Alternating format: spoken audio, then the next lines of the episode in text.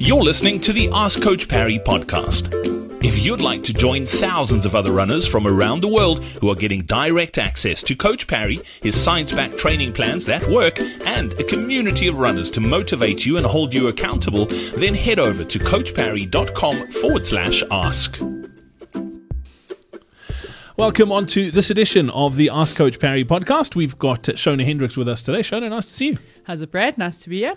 Shona, we've got a great question from Monica today. Monica's saying, as you know, uh, the heat wave is upon us in the United States and uh, a lot of places around the world as well. Uh, she said this past Saturday, how crazy is this? She says they, they started at 5 a.m. and it was 77 degrees Fahrenheit already oh. at that time of the morning. Uh, dew point was 76 and it was a 94% humidity. I mean, that I, that sounds horrendous. Uh, they did get 10 miles done. Uh, the at an average of about 12, 15 per pace, but it felt like it was under 11. She felt a lot harder than what it actually was.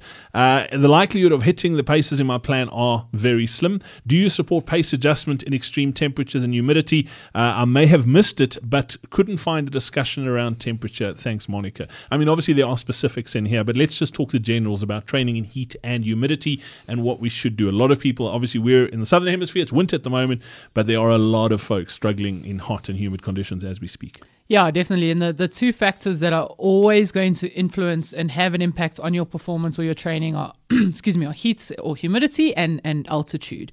And so with the heat and humidity, um, we have to start making some adjustments to our training, whether that is, uh, yeah, whether it's changing the pace. It's essentially we want to change the intensity that you run at. So whatever metric you're using, whether it's pace or heart rate or power, we need to start making some adjustments for what is going on in the heat.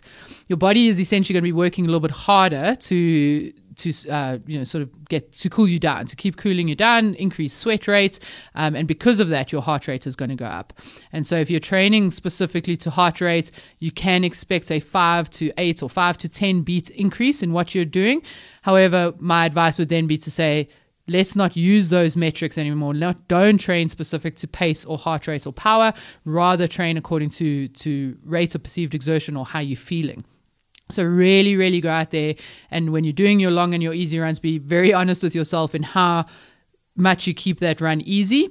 Uh, you want to make sure that it's easy. If that means you have to walk, you walk. If that means you're slowing down your pace, you slow down your pace. Because once you get through this, the the training within the heat, you essentially are doing a little bit of heat acclimatization uh, in a in a roundabout kind of way.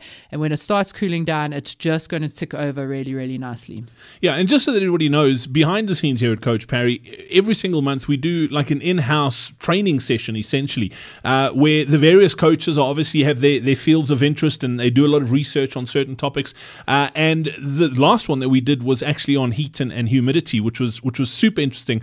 Uh, and we made the decision in that training that we're actually going to do something specific for our members. So we are going to be doing, as we do our weekly live coaching calls, we're going to do a specific heat and humidity training coaching call where we'll do a, a shortish presentation that was uh, used as part of our, our coaches training but then open up the question. So uh, we haven't decided on the date yet, but it is coming up soon. What I would suggest is by the time this podcast gets published, uh, the date will have been booked, uh, and you'll find it under the events tab on the Coach Parry app. So uh, please come to that, you are going to learn so much. I mean, I sat there listening and it was amazing. So I think there's lots to share on it. And it's not just how to train, but, but things you can do to mitigate the effect of, of heat and humidity. Uh, and also, if you're training for a race and the race is going to be in an area where it's hot and humid, how do you acclimatize yourself to that? So there's lots and lots. Uh, Lindsay was talking about some of the learnings that they, they got out of the Tokyo Olympics. Uh, obviously, very hot, very humid there. So there is lots to share. And I think it is going to be an amazing call. So you don't want to out on that.